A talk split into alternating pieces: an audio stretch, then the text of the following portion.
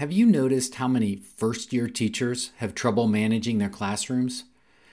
And if they never really receive good support, they become five and 10 year teachers who can't manage their classrooms? And then they leave the profession? But guess what? We have a similar problem in the principalship. Most, not all, principals are not fully prepared to meet the challenges of instructional leadership. And if they never get really good support, their trajectories can mirror that of the teachers I just mentioned.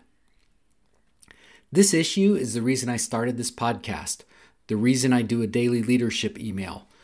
It's the focus of my trainings, my courses, and it's at the heart of my Apex program. If you've been listening for a while, you know that instructional leadership is a common focus. Today, we're going to look at the problem of developing instructional leaders and some things I think we can do about it. Hello, colleagues, and welcome to the Assistant Principal Podcast. I'm your host, Frederick Buskey. The goal of this podcast is to help improve the life and leadership of assistant principals. This podcast complements APEX, the Assistant Principal Acceleration Program, but you certainly don't need to be an APEX member to find value in the podcast. It's just me today, exploring this conundrum that we have around instructional leadership. My goal is for you to finish this show with three things. First, think about how you can be intentional about developing your own instructional leadership. Second, become familiar with the Eisenhower matrix and its usefulness. And third, begin looking for your flywheel. Before we go further, I want to be 100% transparent with you. The content today reflects my passion for AP development and for the APEX program that I've developed. APEX stands for the Assistant Principal Acceleration. And I mention it at the front end of every program, but I haven't ever really talked about it. And today I will talk about APEX. I hope it comes across as informative rather than salesy because I don't want to be that way. I don't want to sell you a product. But being transparent, I do want to sell you on an idea.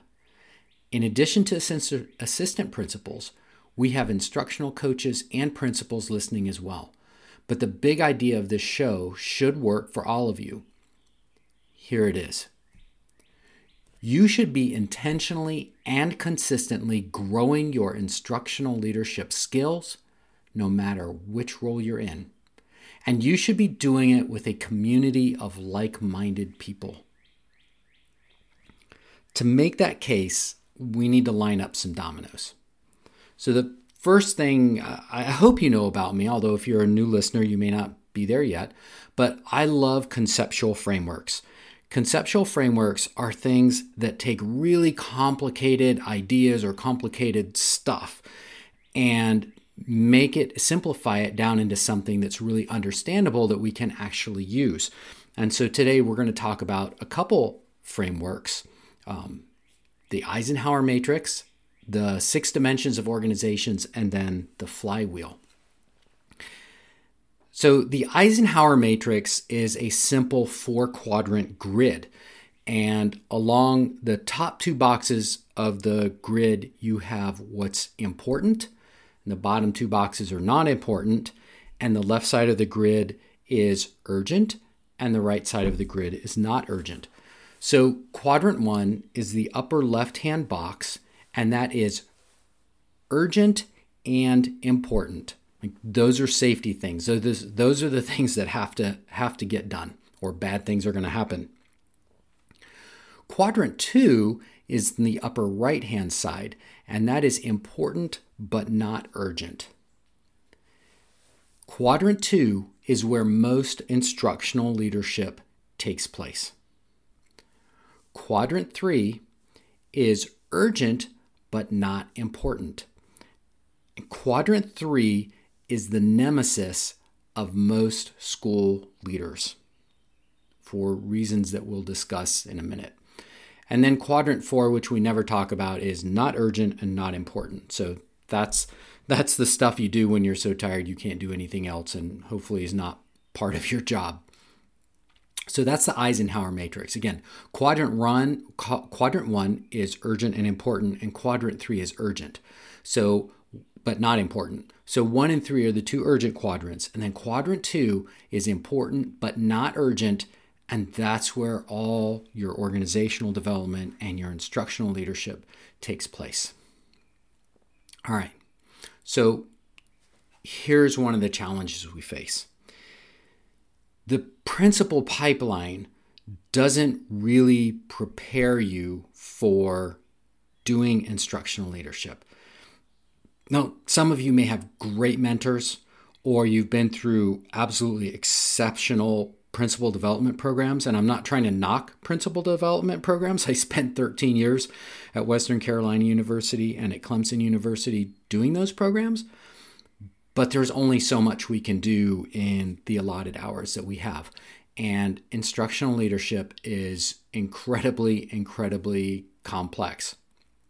So we have this problem where the pipeline of developing assistant principals, and I would argue instructional coaches as well, doesn't prepare us well enough to do the hard work of instructional leadership. And once you're in the principalship, well, yeah, do you have a lot of time to, to learn it then? The other problem we have is a lack of alignment.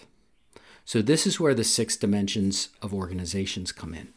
If you think about a three sided pyramid, the top of that pyramid is purpose, right? What's the purpose that drives a school? And that we can all probably come to some, some kind of quick consensus about student achievement, student learning, um, living a great adult life. But we've got that that purpose at the at the tip of that pyramid, and then the three corners of the pyramid are the people, the structures, which include physical structures, but also all of the rules and policies that govern operations, and then the third one is resources. So, in a perfect organization, which does not exist, the people, the structures, and the resources are all aligned to the purpose and to each other. And a perfectly aligned organization is a great place to work. Unfortunately, it's the nature of organizations to be in disalignment rather than alignment. And you can listen for a little bit more about the six dimensions if you go all the way back to episode one of this podcast series. All right. So the, the challenge is that we need structures and we need the skills of people and we need the resources like time and money to be able to focus on that instructional leadership. And we don't necessarily have those things. And so, what that means is that leaders, before we can do great instructional leadership, we have to begin aligning our organizations. And so, another way to think about leadership is that leadership in a school is really the work of using change processes to align your school, to align the people, to align the structures and the resources. Stepping back from that, then, the other way to think about the work of school leadership is that you have two basic responsibilities. Number one is keep everybody safe. That is absolutely paramount. That can't be sacrificed. Your primary job is to keep everybody safe. Number two is to improve student learning or outcomes for students. Now, you don't teach students.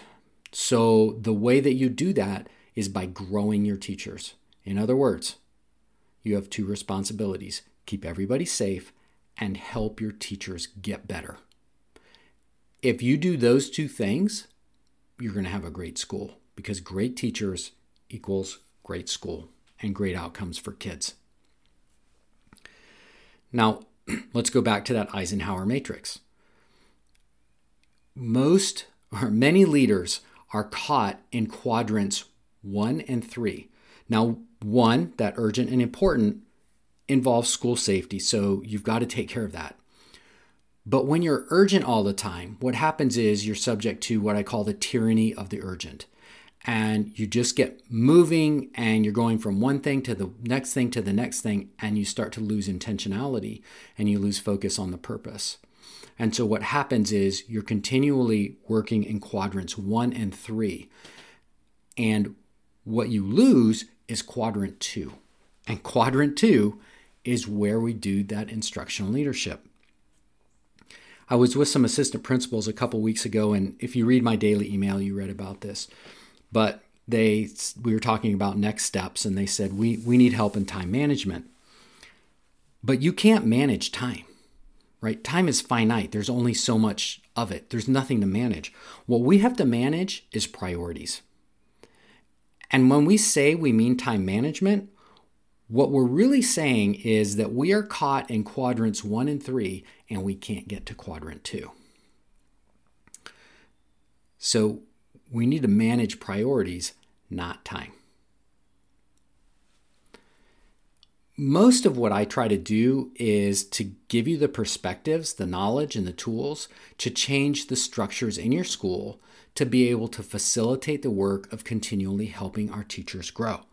So, some of that are things like coaching skills, but a lot of it is also aligning the systems and the structures so you're not caught in quadrants one and three. And so you can get to quadrant two. So, really good instructional leadership is also about systems alignment.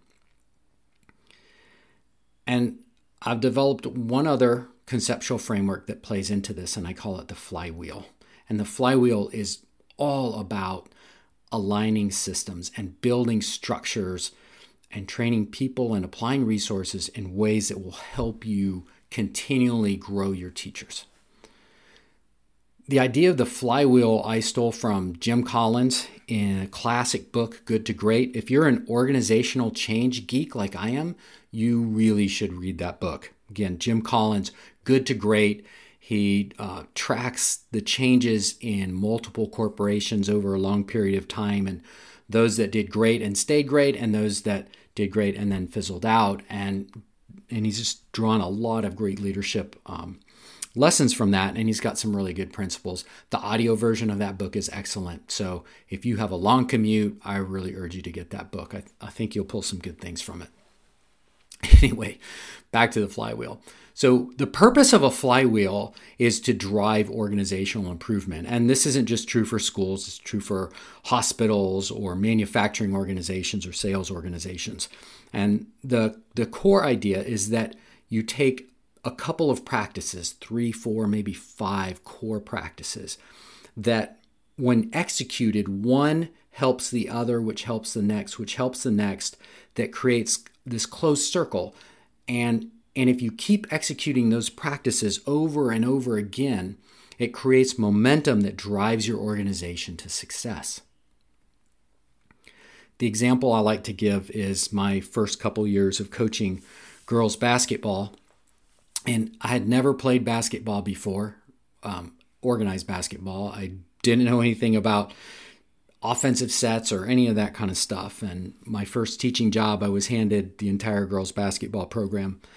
And so I tried to simplify it into the easiest pieces that we could and began our, our flywheel for success in basketball was we play high pressure defense, we create turnovers, we convert those t- turnovers to baskets.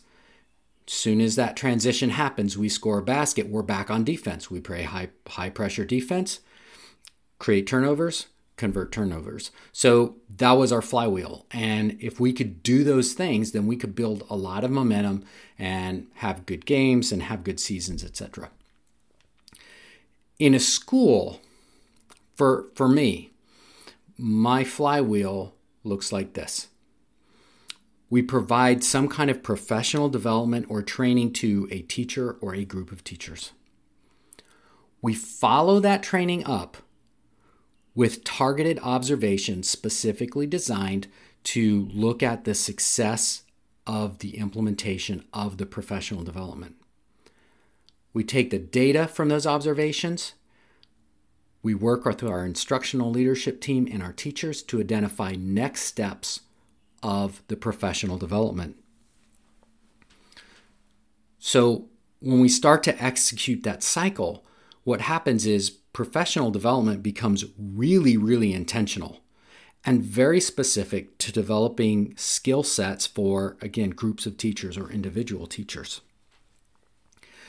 As a system, we have to align how we meet, how we collect data, what we do with that data, how we plan PD, all of those things need to come into alignment in order to execute that flywheel. So that part is complicated, but the concept is simple. Deliver high quality professional development, follow it up with observations, get data to then inform the next cycle of professional development.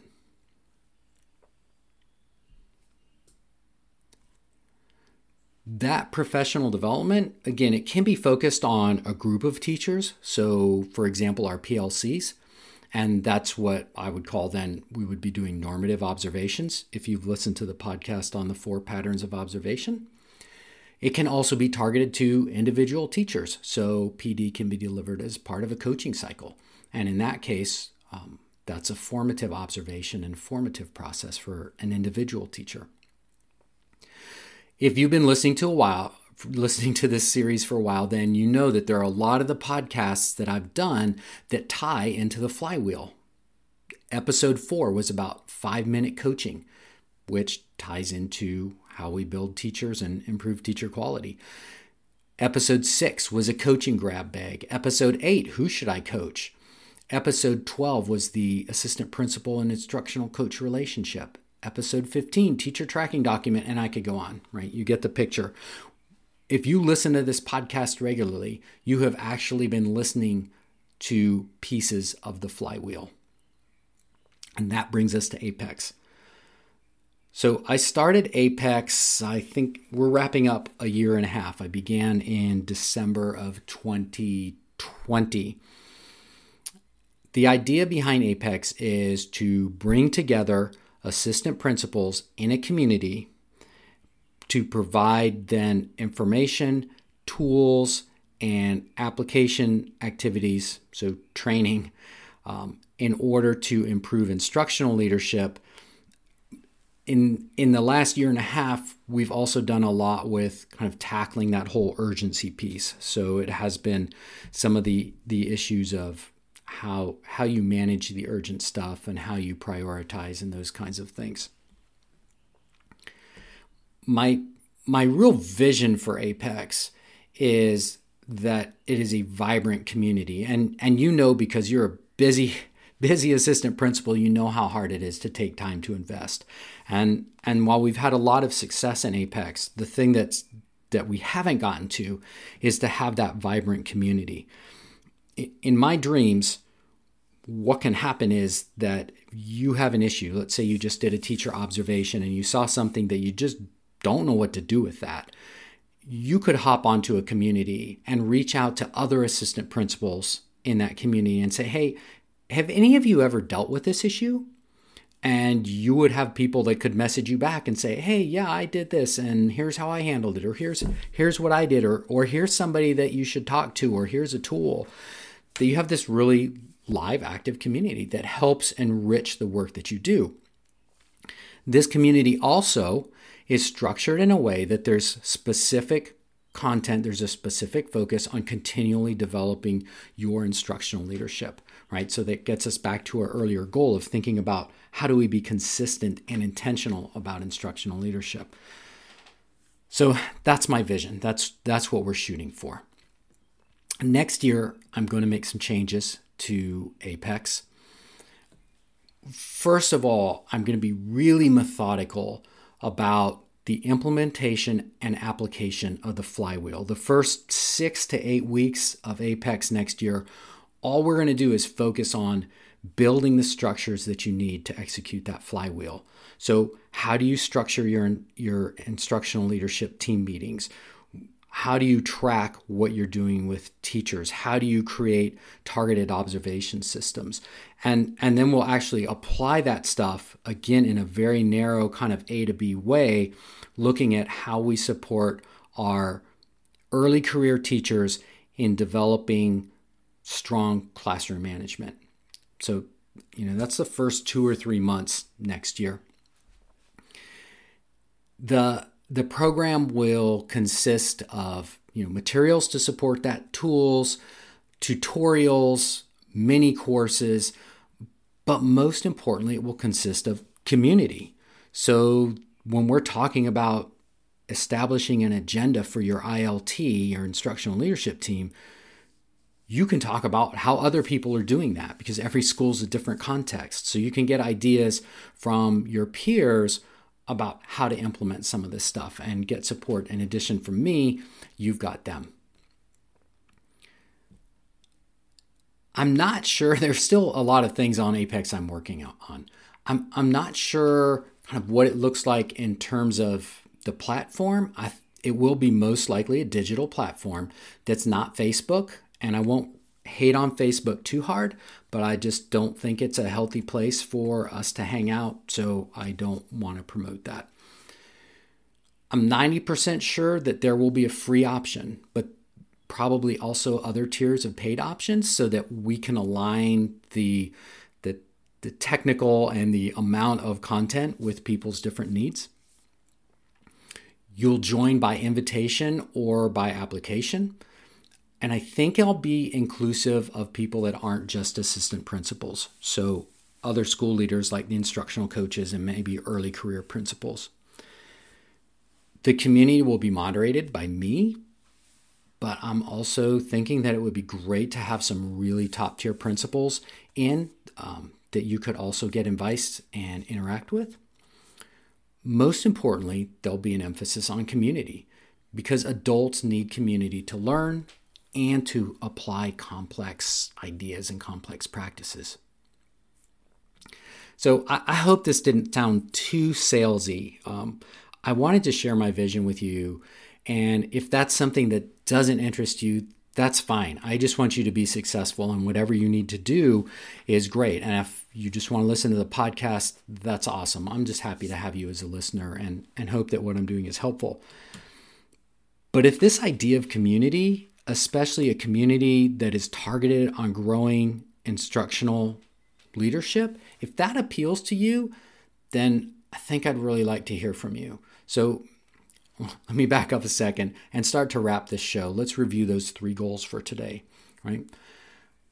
I hope you'll continue to reflect on your own development as an instructional leader. Have you been intentional? And what are your next steps? Regarding the flywheel, does it make sense to you? What does it look like in your school? Maybe you already have it, or maybe you have pieces of it.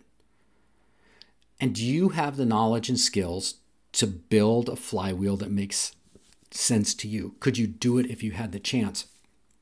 And I know I know there's assistant principals saying, "Well, I'm the assistant principal. I can't do this stuff. I don't have the power." And you are you may be correct right? If you take your ideas to your principal, they may jump on and, and be really happy to try this stuff out. But even if they're not, there's two things I want you to think about. One, you can do things on your own, right? You can, it may sound silly, you can have your own ILT meeting. You can tack, you can track teacher progress on one or two things by yourself. It's not ideal, but you can practice. The other thing, it goes back to that pipeline I was talking about earlier. We need people to go into the principalship who already know how to be instructional leaders. So even if you can't execute these things in your school right now, if you learn how to do it, then at that point where you're applying for and moving into an, a principalship, you can talk in the interview about what you will do, and you can talk with knowledge and some level of experience and tell exactly what you would do to improve instructional leadership in a school. And then once you get there, you'll actually have the ability to implement those things. So, that final question was about the Eisenhower matrix. Everything we talked about today is quadrant two stuff. So, how do you figure out how to spend time there? How do you especially stay out of quadrant three, the urgent but not important?